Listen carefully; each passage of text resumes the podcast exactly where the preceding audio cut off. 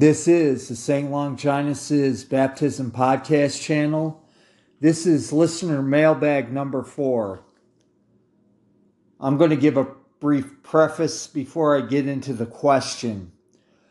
The listener in question who posed this topic to me, I had a discussion with him earlier and because I needed clarification.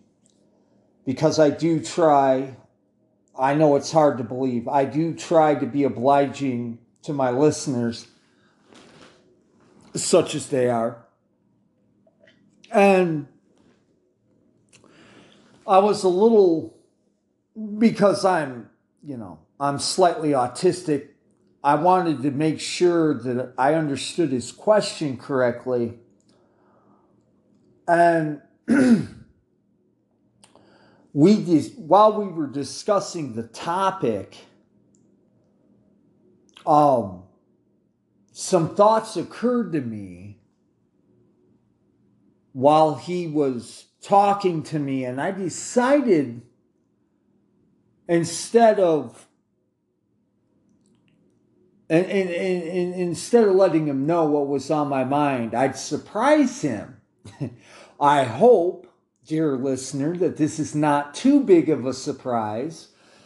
Um, but I, I, I decided that I'm going, I, I'm going to answer what we discussed, but I'm also going to talk about some things that came to my mind during our conversation. In addition to that, in a previous episode, I promised, and the, the only reason I know this is I've been going through some of my old episodes. Um, I promised the listeners that I would discuss the nature of Catholic saints, you know, um, basically what the Catholic, and, and when I say Catholic saints. I'm not talking about the LARPers in the Vatican II sect. I'm talking about actual Catholic saints.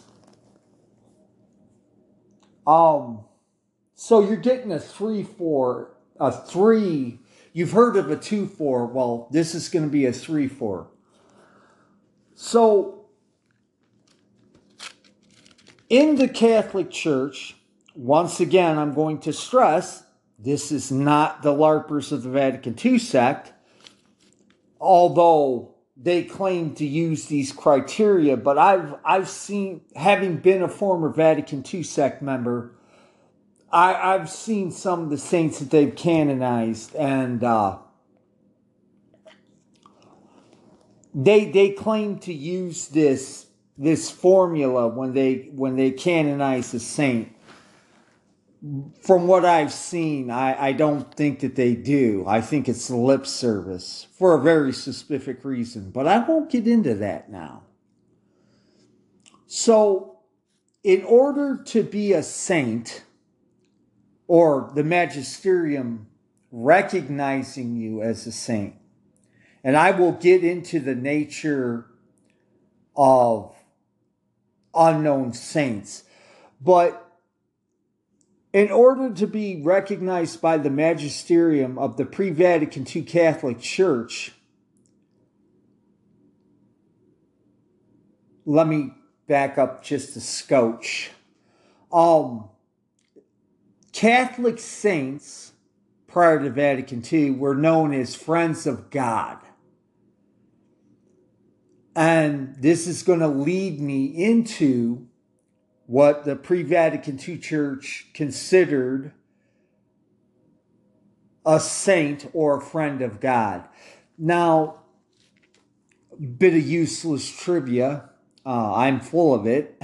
uh, I'm sure a lot of my listeners can agree with that. Um, it is said of Saint Teresa of Avila um, the Spanish nun from the uh, around the time of the Reformation. She was riding in a carriage, and the carriage busted an axle and she fell butt over tea kettle into a mud puddle. And I, I think at this point she she was about my age. So when you're in your 50s and you fall off of a, a slight a slight height, you know, it hurts. And then to add insult to injury, um, it was in a mud puddle. and the story goes that she told God, she said, if this is how you treat your friends, no wonder you don't have any friends. Now, it's an amusing story, and I've actually heard some traditional priests tell this story. When I first heard it, I was kind of doubtful, just given my understanding of uh, Catholic saints, that as a general rule, they don't tend to complain about misfortune. They actually give thanks for it. And they actually get kind of PO'd with God if they're li- if they feel like there's not enough hardship in their lives, they they complain to God and say, "Hey, did I make you mad? You know, why can't you know? I I need some I need some punishments, some trials and tribulations." So I don't know if this story is just what they call in America an urban legend or if it actually happened. But at any at any rate, it's a very funny well amusing story. I won't say funny, it's amusing. So, in order to be considered a saint, you had to live what, what the magisterium called heroic virtue and sanctity. Now, heroic virtue can be broken down basically into the seven cardinal virtues humility, um, temperance, frugality. Um, there are some others off the top of my head. I didn't make a list, but you get the idea. For the seven cardinal sins, or the seven deadly sins, as is popularly known, there are corresponding cardinal virtues, which are generally the opposite of the deadly sins. So you have to practice those virtues to a heroic degree. Now, the heroic virtues kind of play into the heroic sanctity. And the heroic sanctity part kind of leads into the virtues. You, you can't have one without the other. So, part of heroic sanctity is is your prayer life. Um, most of the the canonized saints spent hours in prayer, hours. And um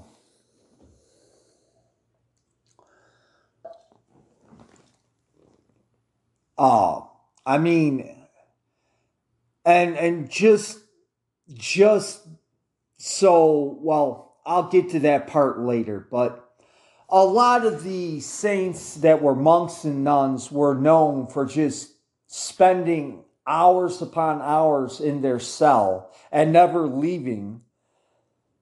And they were always in prayer. They pr- practiced very, very strict mortifications, um, such as fasting. Now, when I say fasting, I'm not talking about what the average Catholic considers fasting, um, you know, uh, maybe a couple of small meals a day.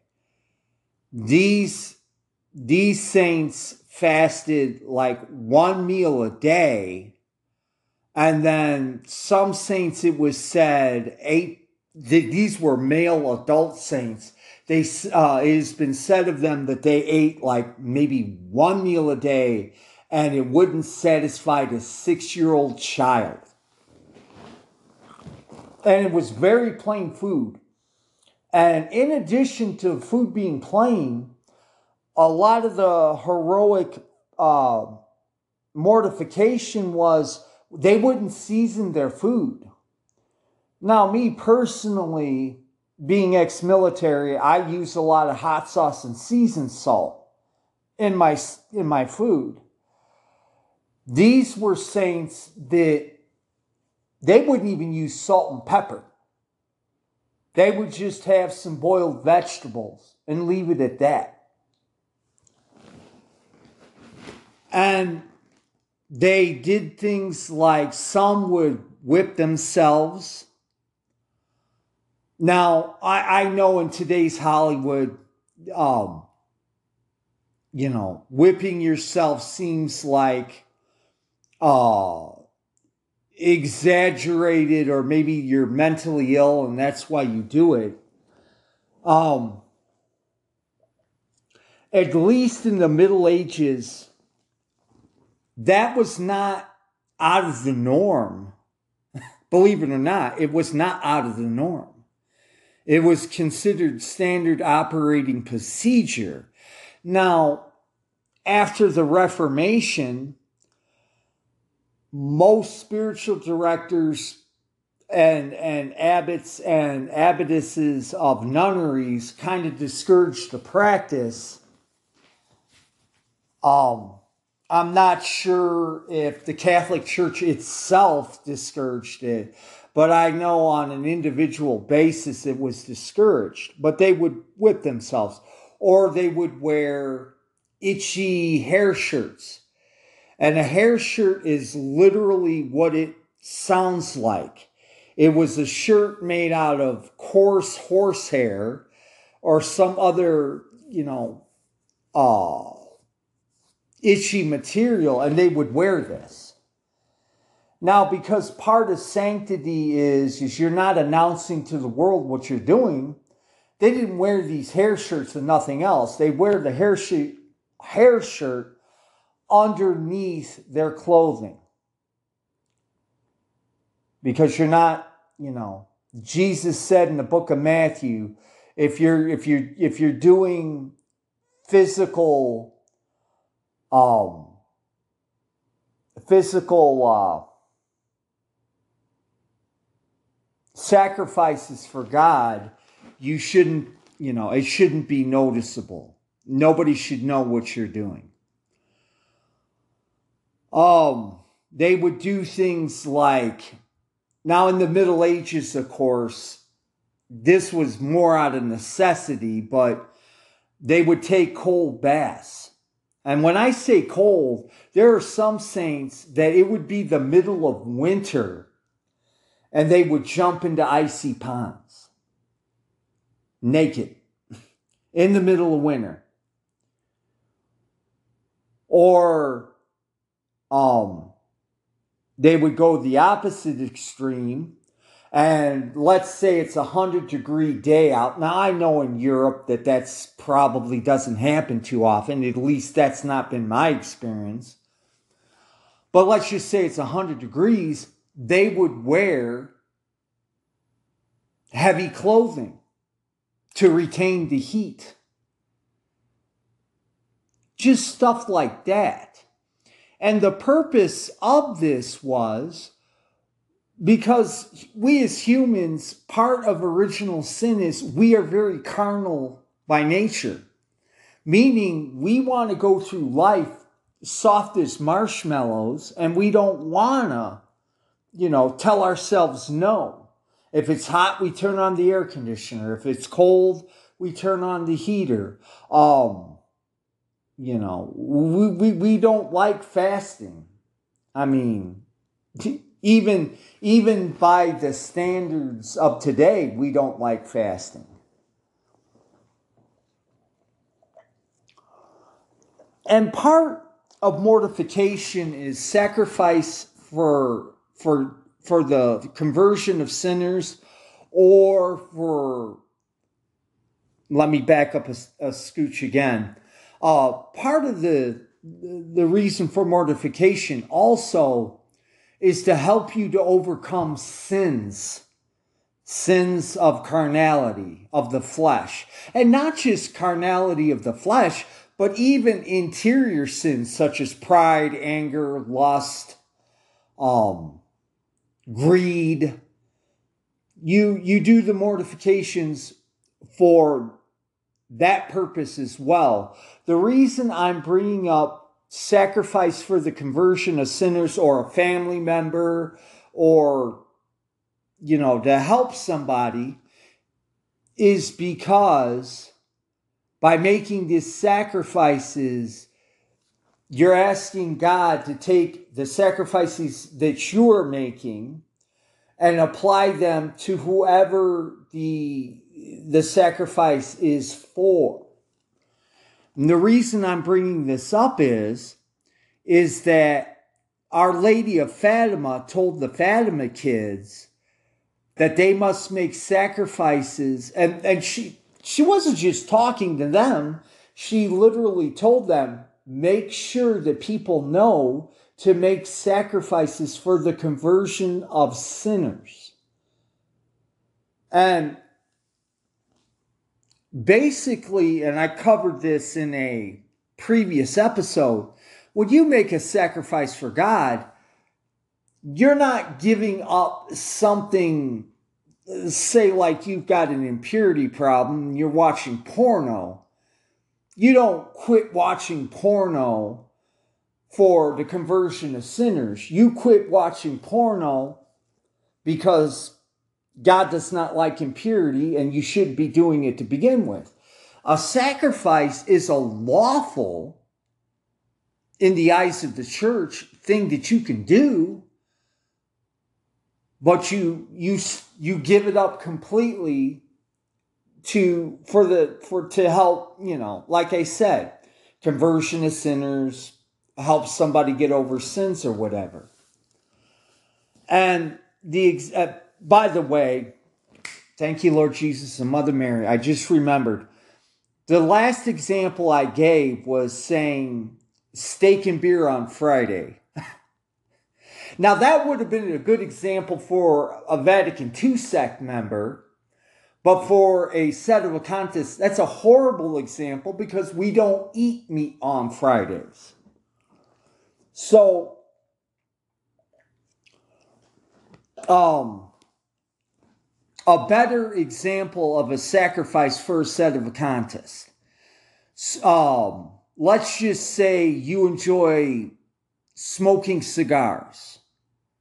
You give that up permanently for God as a sacrifice for whatever you're you know you're you're asking uh your intentions for the sacrifice are let's just say you love meat you love you love your steaks you love your your pork chops you love your uh your chicken well you give that up permanently um let's just say um you you like a good beer or you like a good scotch. Now you're not drinking to excess. You may have a scotch before you go to bed at the end of the night. But you give that up because, by the way, don't let the Protestants or the uh, Calvinists fool you. Um, even by their own standards, you know, at least the Protestant sect, it doesn't say anything about not drinking. It just says don't get drunk. And that was from St. Paul.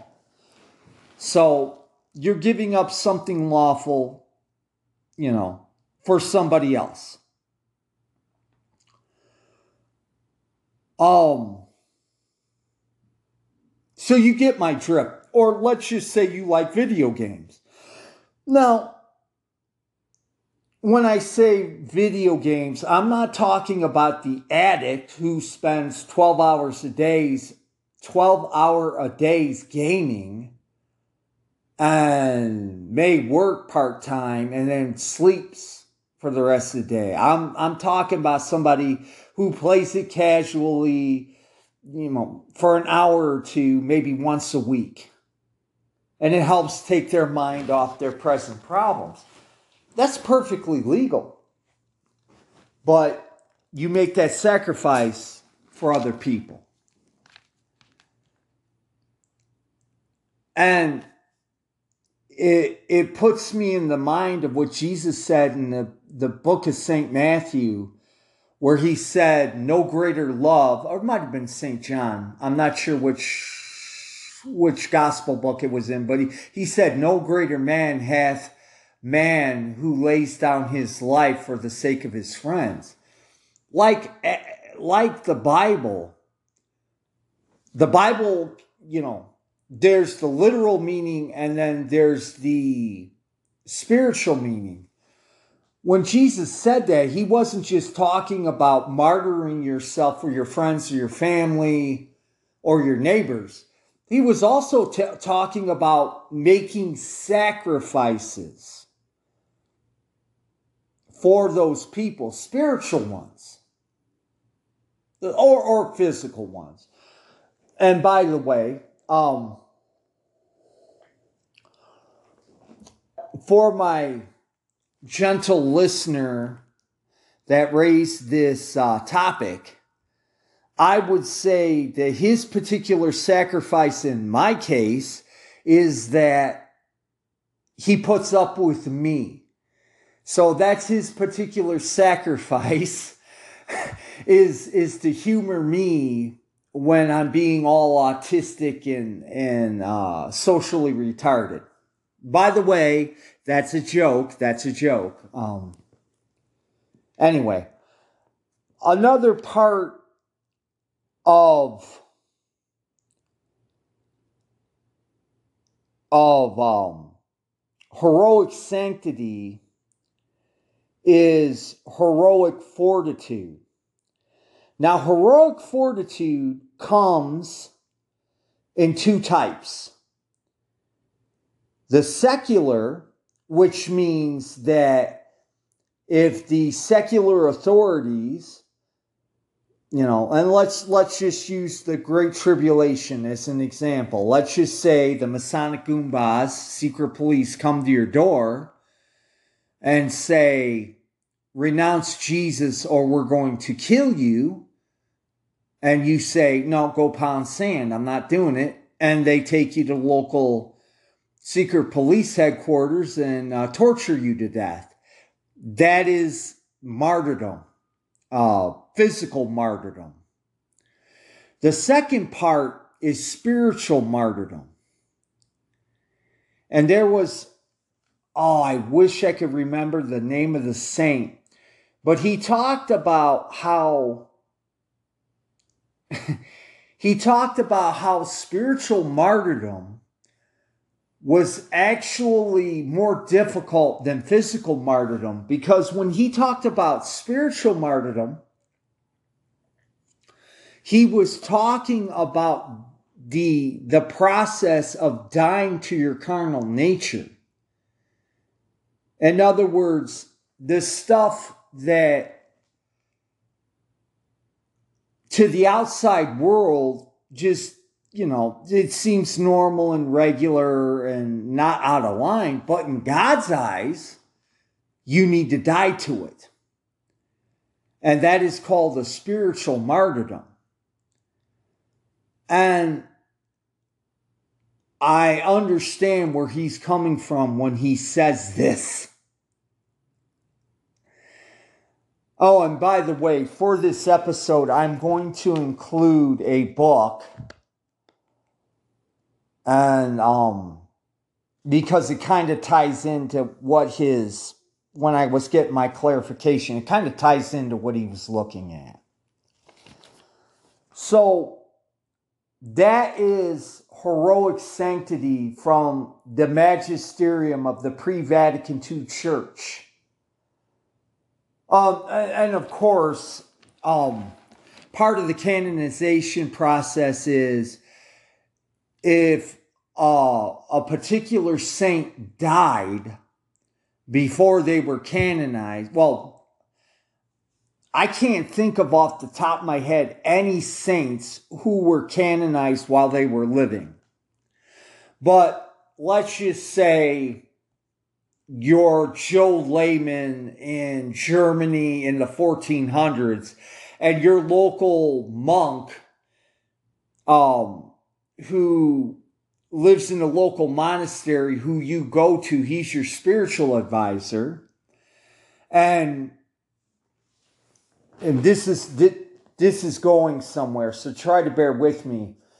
But your local monk is you know, you just think that he he practiced heroic sanctity, and you're absolutely certain that he's in heaven, that he was heroically sanctified, and so you pray, you know, you ask him to intercede for you to the to Lord Jesus, and your prayers get answered or maybe some relic, a piece of clothing he wore, touches a sick person and they get well on the spot. Or while they were living, they, they had a literal miracle. Now, I don't want to get too deep in the weeds in the nature of uh, saints' miracles. Um, there have been books written about it, but a lot of the saints were known for their for their miracles. Um, one saint in particular, she was in a convent in um, Spain in the 1500s, and at this time, Spain had already colonized Mexico and they were going into California and New Mexico to convert the local Indians. And some of the tribes they bumped into, or some of the Indians, had um, they came to them and they said, Hey, hey, we want to join your church. We want to join your church. And these these monks were like, We've never been here before. How do you know about our church? And they said, Oh, well, the lady from your church told us to come to you and ask for baptism. And it later came out in the beatific uh, uh, process, uh, not process. Um, there's there's there's a uh, a hearing that gets held for everyone who's considered for beatification. And it came out during this nun's beatification process that the Indians described her to a T. Now, she was in a convent in Spain. She was in a convent in Spain. And there, you know, you can't be two places at once. That's miraculous. Okay? That's the kind of miracles. But anyway, so a saint has to perform either in his lifetime or if somebody asks for their intercession, they get a miraculous result. Now, the reason I'm bringing this particular instance up is, is that, um, a lot of people get it twisted, and sad to say, a lot of sedevacantists get it twisted, that they think that um, you have to avoid purgatory to be considered a saint. That is absolutely wrong. That is theologically wrong. If you make it to purgatory, and once again, sedevacantists, don't get this twisted. This does not mean, oh, I'm going to shoot for purgatory. No, you're supposed to try insofar as you are able to be a saint. And if you're blessed enough to get into purgatory, that's fine. But um, this goes into Catholic theology, but anybody who makes it to purgatory is going to get into heaven. And once you get into heaven, you're a saint. So let's just say you had a really pious grandma, you know, who um she she she was just pious and devout in her lifetime. If she made it to purgatory and you ask for her intercession or whatever, she is a saint. If she made if she made it to purgatory, she is a saint. And even and here's some this is something I did not know about until I started listening to the Spiritual Life podcast. What is that not only do the church militant, meaning the practicing Catholics here on earth, pray for the people in purgatory, but the people in purgatory pray for us. And to me, that sounds like a great deal. and when I say a great deal, I'm saying it sounds great. You know, we're praying for them to help them get into heaven quicker, and they're praying for us that we can get to purgatory if we're not actual saints ourselves. Or that our purgatory time might be shortened just like theirs were. And I had no idea that that was actually a thing. It is. It's part of Catholic theology. But a lot of sedevacantists get it twisted and think that if you had to go through purgatory, that you weren't a saint. If you make it to purgatory, that makes you a saint by default. The whole purpose of purgatory, though, is to cleanse you of your venial sins that you committed while on earth so that you can actually get into heaven. So, Okay, we covered the nature of. I think we covered the nature of uh, Catholic sainthood. I'm just going over my notes here. Oh, before I get into the list of saints, like my uh, gentle listener wanted me to get into, I want to also clarify another thing. And once again, I'm going to give the disclaimer. Uh, everything that I talk about in most of my podcasts, I've either been guilty of or I'm guilty of now. The reason I'm bringing this up is, is I was under this when I started getting serious about my Catholicism and my relationship with Lord Jesus and His Blessed Mother. I was under this delusion. If you read some of the biographies of the saints, with certain saints, it is noted that they that they were born saints, for lack of a better term, that they that they showed piety and devotion, you know, from toddlers onward. Now,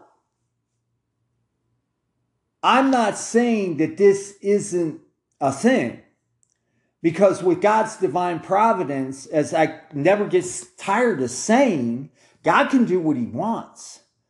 So if he wants to predestinate particular souls to be saints as toddlers and just remain saints, he can do that. But you also have to recognize the human element in the older saints, uh, the ver, uh, the older biography of the saints, and I explained to my gentle listener that this is known as a plaster saint. Basically, in in the you know in the more uh, ancient times, a saint would be pious and devout, But they understood, this is why they're friends of God, that they had venial sins in their life, their day to day existence. And, you know, whenever somebody well meaning would say, Man, you got the patience of a saint, they'd say, No, no, don't say that. Don't say that. No, I, I'm the worst of sinners. And that's why in an earlier episode, I cautioned against um, calling somebody fake humble. And I'm not saying that fake humble ain't a thing, but that, that falls into the categorization of rash judgment because the only person that knows whether a person's being sincere or fake is God. So you know, if somebody, eh, eh, well, let me put to you this way. If if a person's going to strip clubs or they're going to uh, uh, cat houses, as we call it in the states, but you know they they act like they're you know they say, "Oh, I'm nobody, I'm nobody." If you, you know, that may not necessarily be a rash judgment in the sense that their outward appearance would indicate that they are being fake humble. But once again, to err on the side of caution, I would advise that that's God's call, not ours.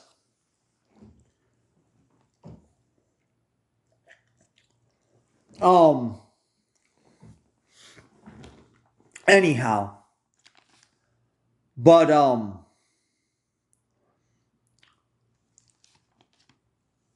this tendency to I, I explained it to my my friend in this regard. They tried to downplay this the the saints and you got to remember that they did get canonized. So but it downplayed their venial faults it downplayed their venial faults and upplayed their sanctity. And this is known as a plaster saint because it, it, it creates this heroic image of the saint. And don't get me wrong, they wouldn't be a canonized saint if they weren't heroic, but it, it downplays their faults. And that goes back to what I was saying actual saints know that they have these faults. And just as a aside, I think the reason why the older church did this was because if they, I think that, and this is just speculation, you take it for what it's worth. I think the reason they did that was, was that they were afraid that say, oh, let's just say St. Augustine had a, um, he could be impatient with people. And, you know, even after his conversion, he could be short with people. Well, if they put that in his saint's biography, then I think what they were afraid of was was number one tarnishing his image as a saint, but number two that somebody ignorant might read that and say, well, St. Augustine had a short temper and he was a saint, so I can be this way. That's a very understandable idea. Now, given the times we live in, and this was something that I wanted to tell my friend, but I wanted to spring this on him now is that in today's day and age, we are so mired in carnality and sin that when we when we hear about heroic sanctity, well, I, I'm going to personalize this. When when I started getting serious and I was reading about the, you know, the, the, the heroic sanctity of the saints, I had two reactions. My first reaction was, oh, good grief, I can't do this. You know, I'm I'm a literal scumbag. There's no way I can do this. My second reaction was that um was a mix of discouragement with just a mix of discouragement with kind of I, am not gonna lie i was kind of disgusted. Because to me I, I was discouraged obviously because you know these are you know they they were born from toddlers to be saints and here i am at 50 trying to be pious and devout and the other part was kind of discussed. It's like, well, God made these, you know, obviously, if they were pious and devout as toddlers, God predestinated them. And that was out of my own carnality, and part of it was out of ignorance too, because what I didn't realize is not all saints, like I said, this is this is my theory is some people are predestinated to be saints as toddlers, others are not. Um, where the Calvinists and the uh, Jansenists, and all Jansenism is, is uh, Calvinism with a Catholic facade, um, where they, they, can, the Catholic viewpoint on predestination is nuance. Now, Calvinism, like any other heresy, is very black and white. You're either predestined, double predestinated by God, or you're you're an absolute scumbag that's irreformable and you're going to hell. There's no in between. Catholic theology on predestination is different than that. It does allow I mean, the Blessed Mother's a perfect example. God made her for the express purpose of having Jesus and being mediatrix between us and God Himself because God can't stand the sight of sin. So He needed an intermediator between Him and His sinful creations. So a lot of people don't understand. Well, once again, I'll go, I'll use myself as what I didn't understand was that there, and this is another thing I'm thinking of. There have been thousands of saints, thousands. Not every saint, like I said, was was as uh, pious and devout out of their mother's womb. So uh, because God is who He is, when He made the universe, He knew, He knew, it's called foreknowledge. And honestly speaking, I'd like to hear a lot more spiritual teaching on foreknowledge because I think it gets a short shrift. And when I was a Protestant, I used to argue with my Calvinist uncle about this because it says in his precious Bible, who God foreknew, he predestined.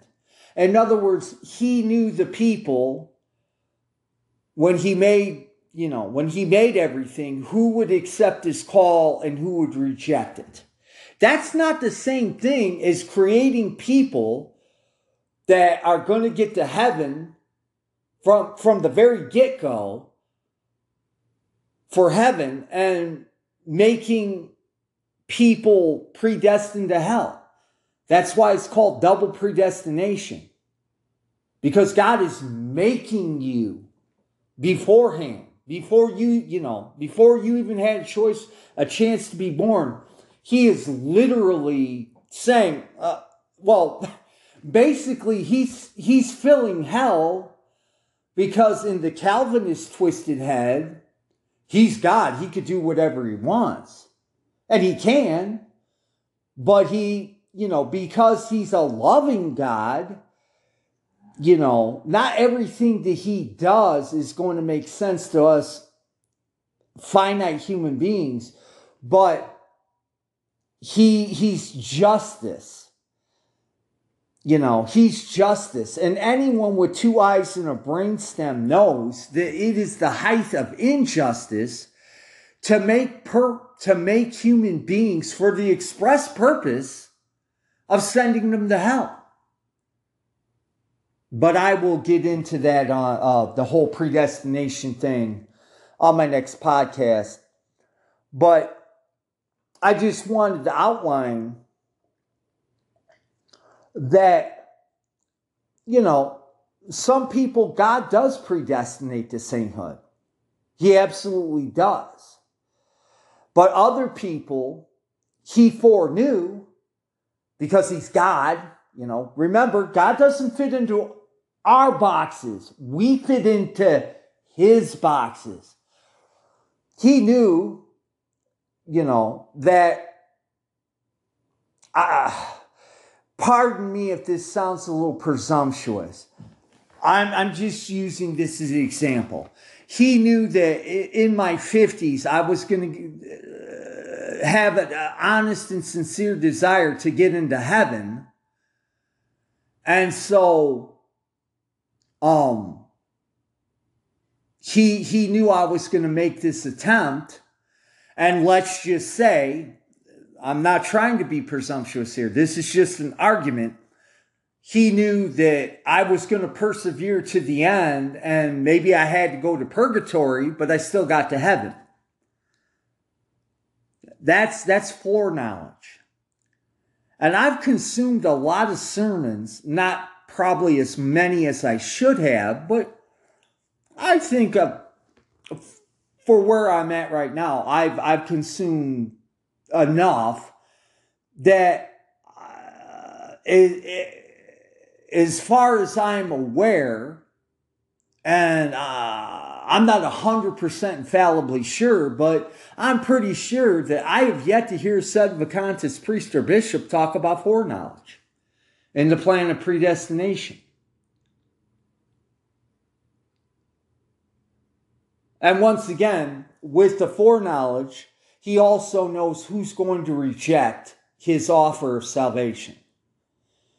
And some people, as I said in an earlier episode, there was one person on Father Bernard Utley's series who wrote him an email and said, Oh, you know, you could just tell this guy was of a Jansenist mindset because he was acting like if he couldn't go straight to heaven, then he was going to go to hell and there's no in between. And he said, Well, I didn't have a choice in this.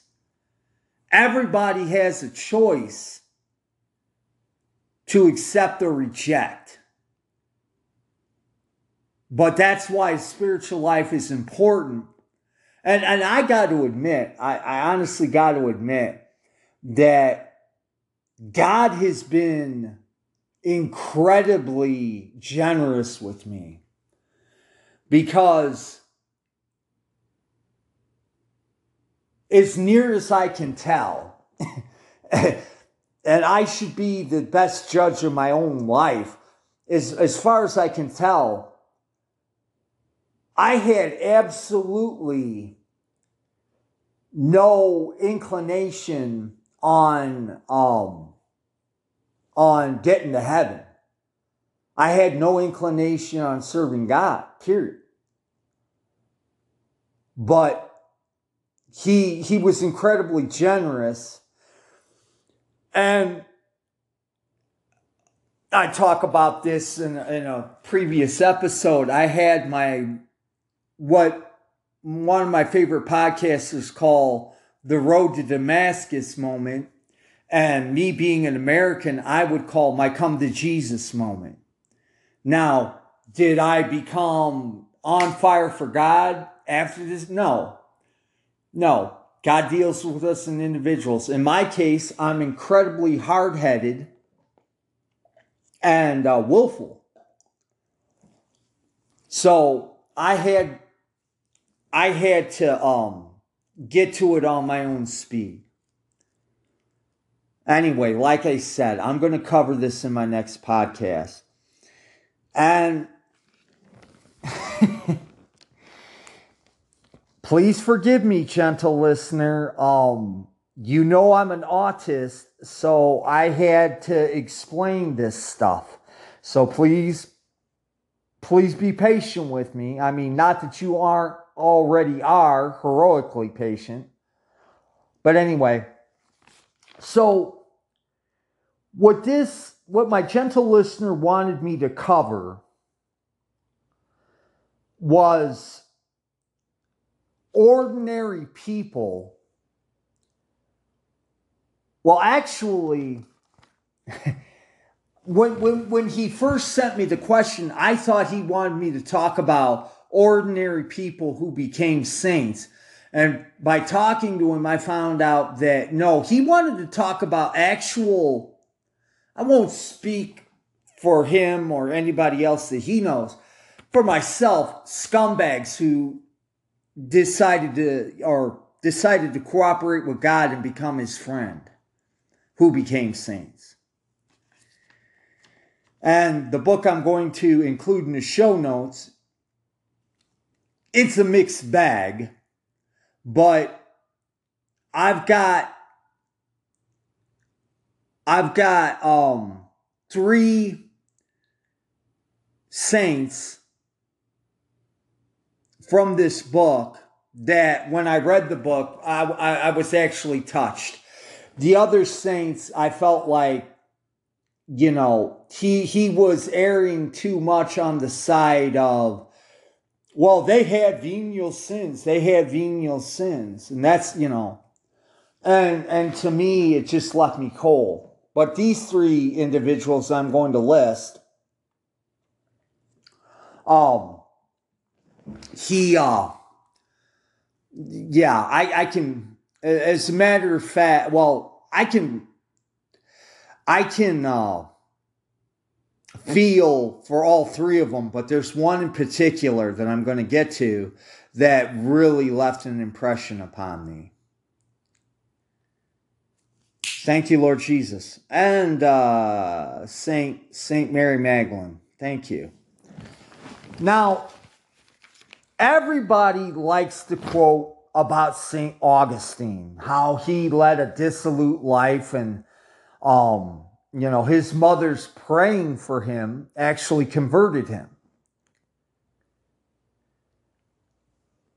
Um, I'm not going to list St. Augustine in this Sorry, guys, I'm not going to list him. He's been, as we say in America, he's been done to death. Everybody, even the most hardened secularist, knows that St. St. Augustine started out as a dissolute guy and turned into a saint. So I'm not going to include him in this, although in the book he's in there. To me, it's just belaboring the obvious. Oh, one other thing I want to. The reason I got confused and thought he wanted ordinary saints was he he asked about soldiers and housewives and uh, butchers and I should have clarified with this, this with him sooner, but the way the question was worded, I misunderstood. And, you know, I thought he wanted me to list some ordinary housewives who became saints or ordinary soldiers. I will include a few. Uh, I'm going to have I'm going to have two lists. And if there's room in the show notes, I'm going to include them in them. I'm going to have a list of ordinary people who became saints from soldiers and housewives. And then I'm going to list the people that their friends and neighbors thought that they were going to hell. They were that dissolute and they ended up becoming great saints in their own right. Although, in a lot of cases, these saints I'm going to list, probably nobody's ever heard of them.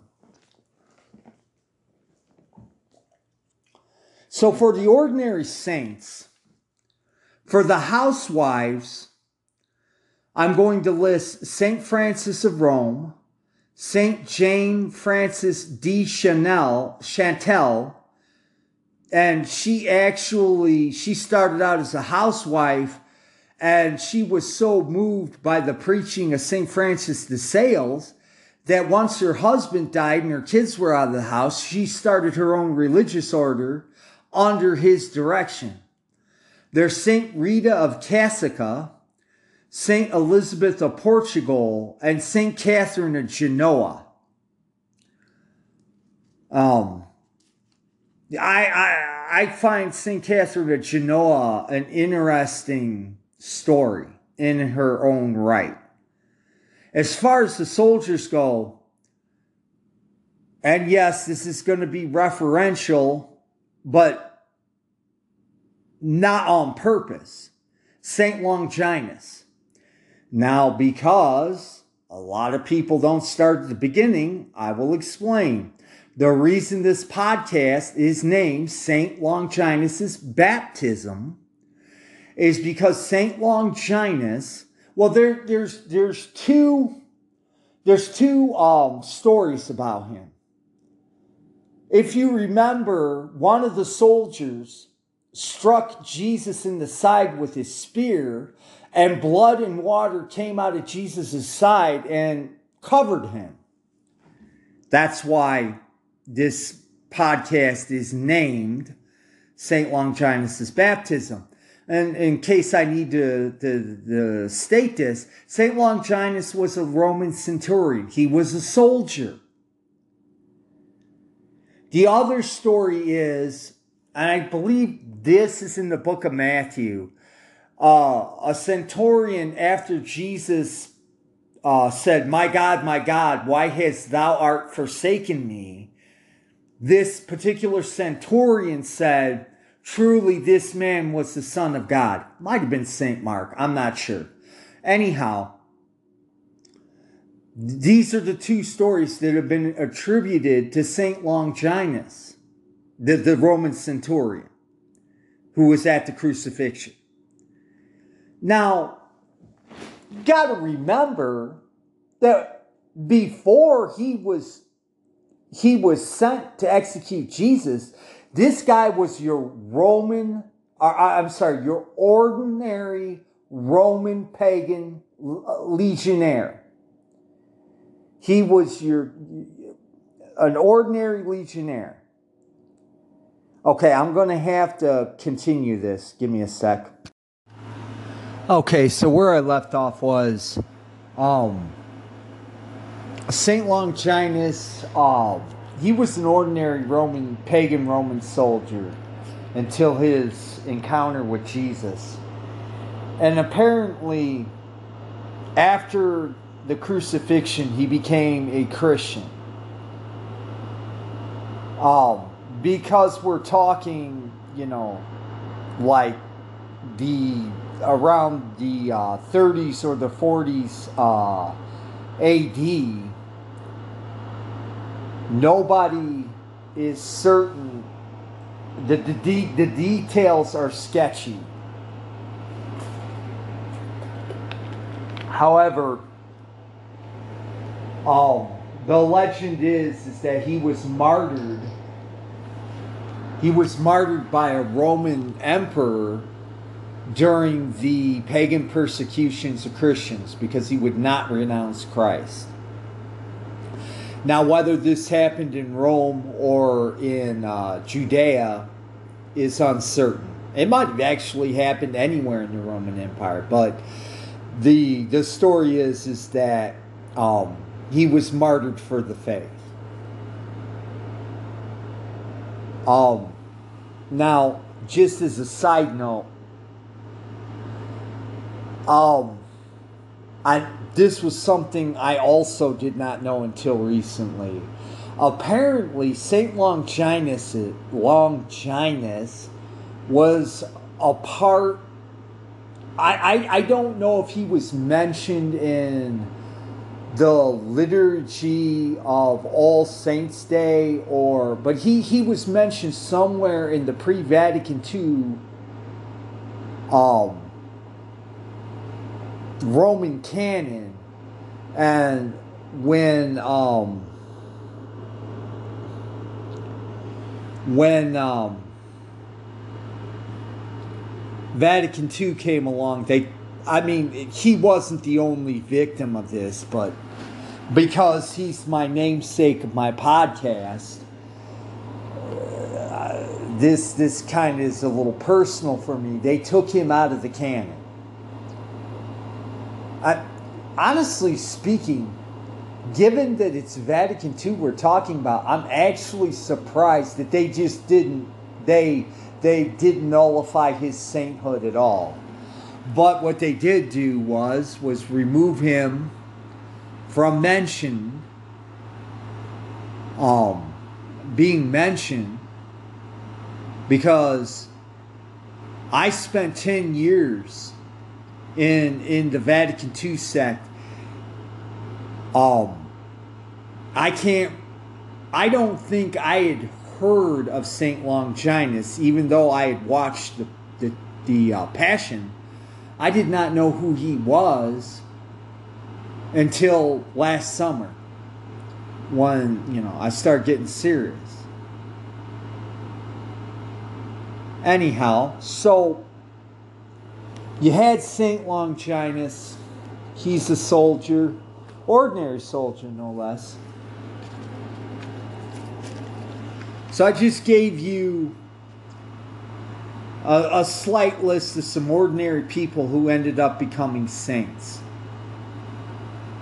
Now, the other list I'm going to have were sinners. And when I say sinners, I mean, well, I'll speak for myself.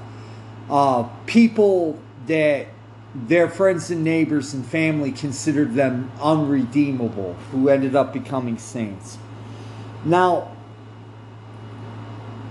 obviously, the first person I'm going to name is she's as well known as St. Augustine, but I think she's better known by females than males. And that's St. Uh, St. Mary Magdalene. Now, I've seen memes from the neotrads saying that she was never mentioned as a prostitute in the Bible. And that is true, because I've read my New Testament. She was never said to have been a prostitute. However, I've never gotten around to talking about this series of books. It, it, they're by St. Anne Emmerich. And they were visions given to her by Jesus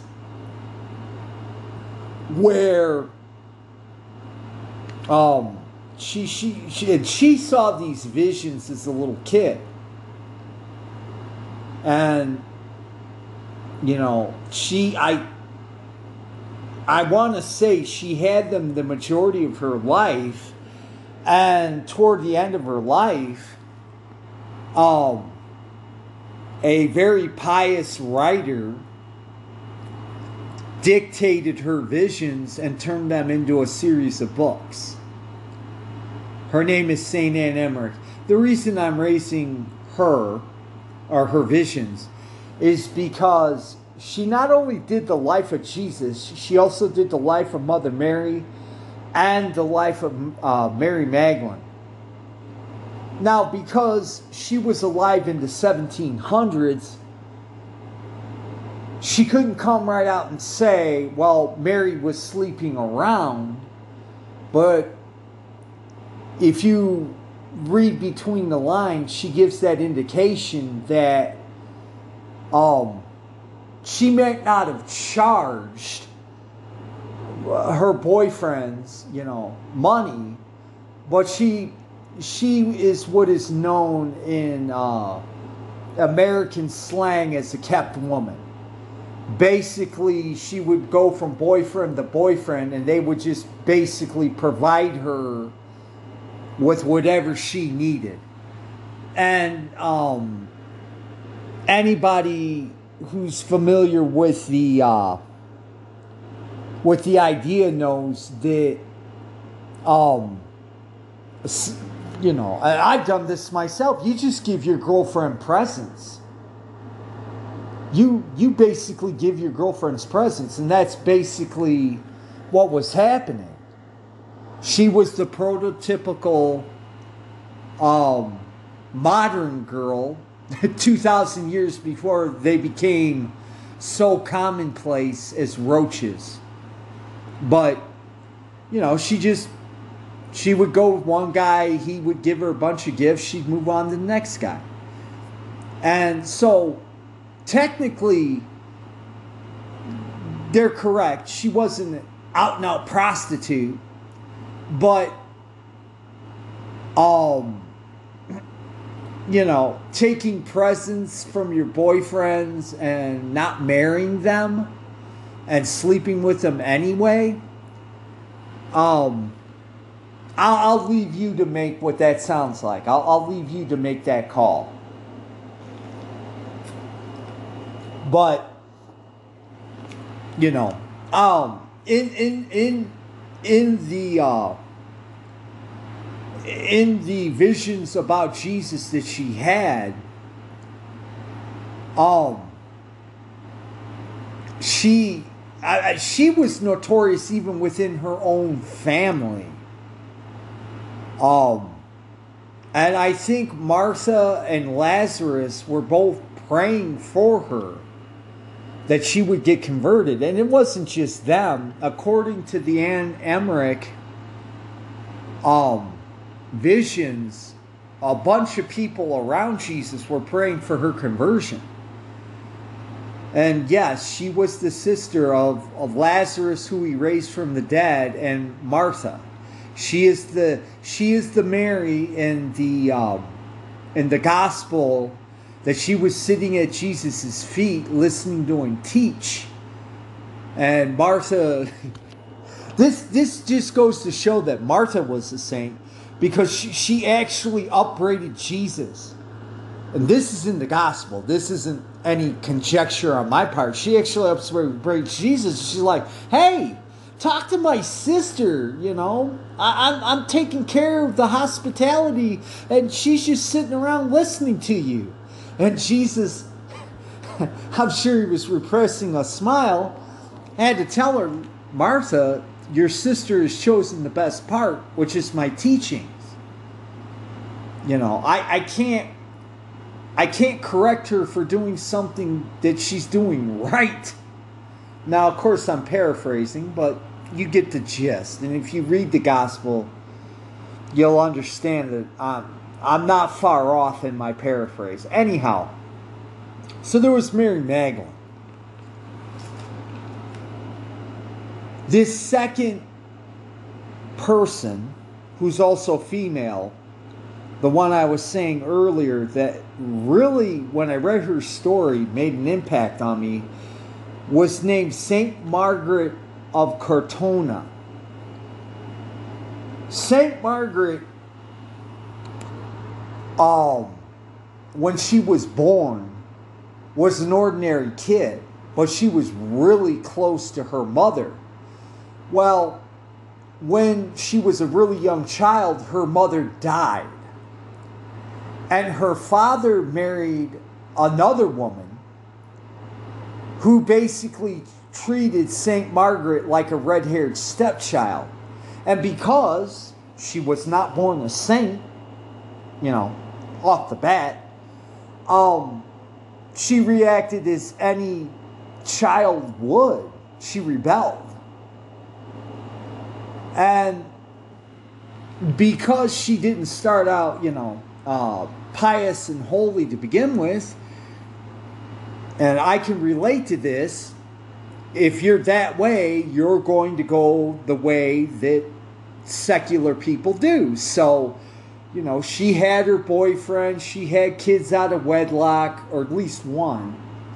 One. I'm, thinking it was more than one though, but um, her come to Jesus moment was when she was in her early 20s. She had found a a rich duke or baron uh, because it is reputed that she was absolutely gorgeous. She was absolutely gorgeous. And this guy, he didn't marry her. He was already married. But he he sent his wife away and had her move into his manor with her. And she had a kid with him. And, you know, obviously the Duke wasn't the same himself, so they they did what seculars do. They lived together, even though he was still legally married. And you know, they they had parties and stuff. And well, one day, uh, I believe she lived in northern Italy. Well, one day, and we're we're talking. This happened in like the 1200s one day she came home, or oh, I'm sorry, she was taking a walk and she found her boyfriend in a ditch with his throat slit. Now, nobody ever got to the bottom of why this dude got murdered. But the, the common story is, is that one of his political rivals um, got mad at him and killed him and made it look like a robbery because we're talking the 1200s. You know, you didn't have CSI. They just, you know, that's a way a lot of people died in those days was they would be riding the roads and a group of robbers would come upon them, kill them, and take their money. And that was her come to Jesus moment. And she went through incredible hardships. I mean, like I said, you got to read the story in this book I'm going to give. It, it was just, I, I, believe, up until the moment she died, it was just pain, misery, and suffering. But any person who understands the spiritual life knows the more wild you were before you tried to get pious and devout, the more turbulent your life in the road of devotion and uh, piety is going to be. The next uh, wild man, well, yeah, he's kind of a wild man, uh, that I'm going to mention is St. John of God. Not to be confused with St. John of the Cross. This was a different St. John. And I don't want to give a thumbnail here because it's been a few months since I've read this book. But um either him or the next person that I'm going to list was a former soldier who um, led a dissolute life and, and eventually ended up becoming a saint for God. I believe St. John of God, I believe he founded a hospital for beggars and lepers. If, if I'm remembering correctly, I think that, and, and he funded it basically by begging and doing chores. The last uh, rough saint I'm going to list is Saint Camillus de Lellis. And like I said, I'm gonna ha- I'm gonna try to put this list in my show notes. He was also a dissolute character who eventually became a saint of God.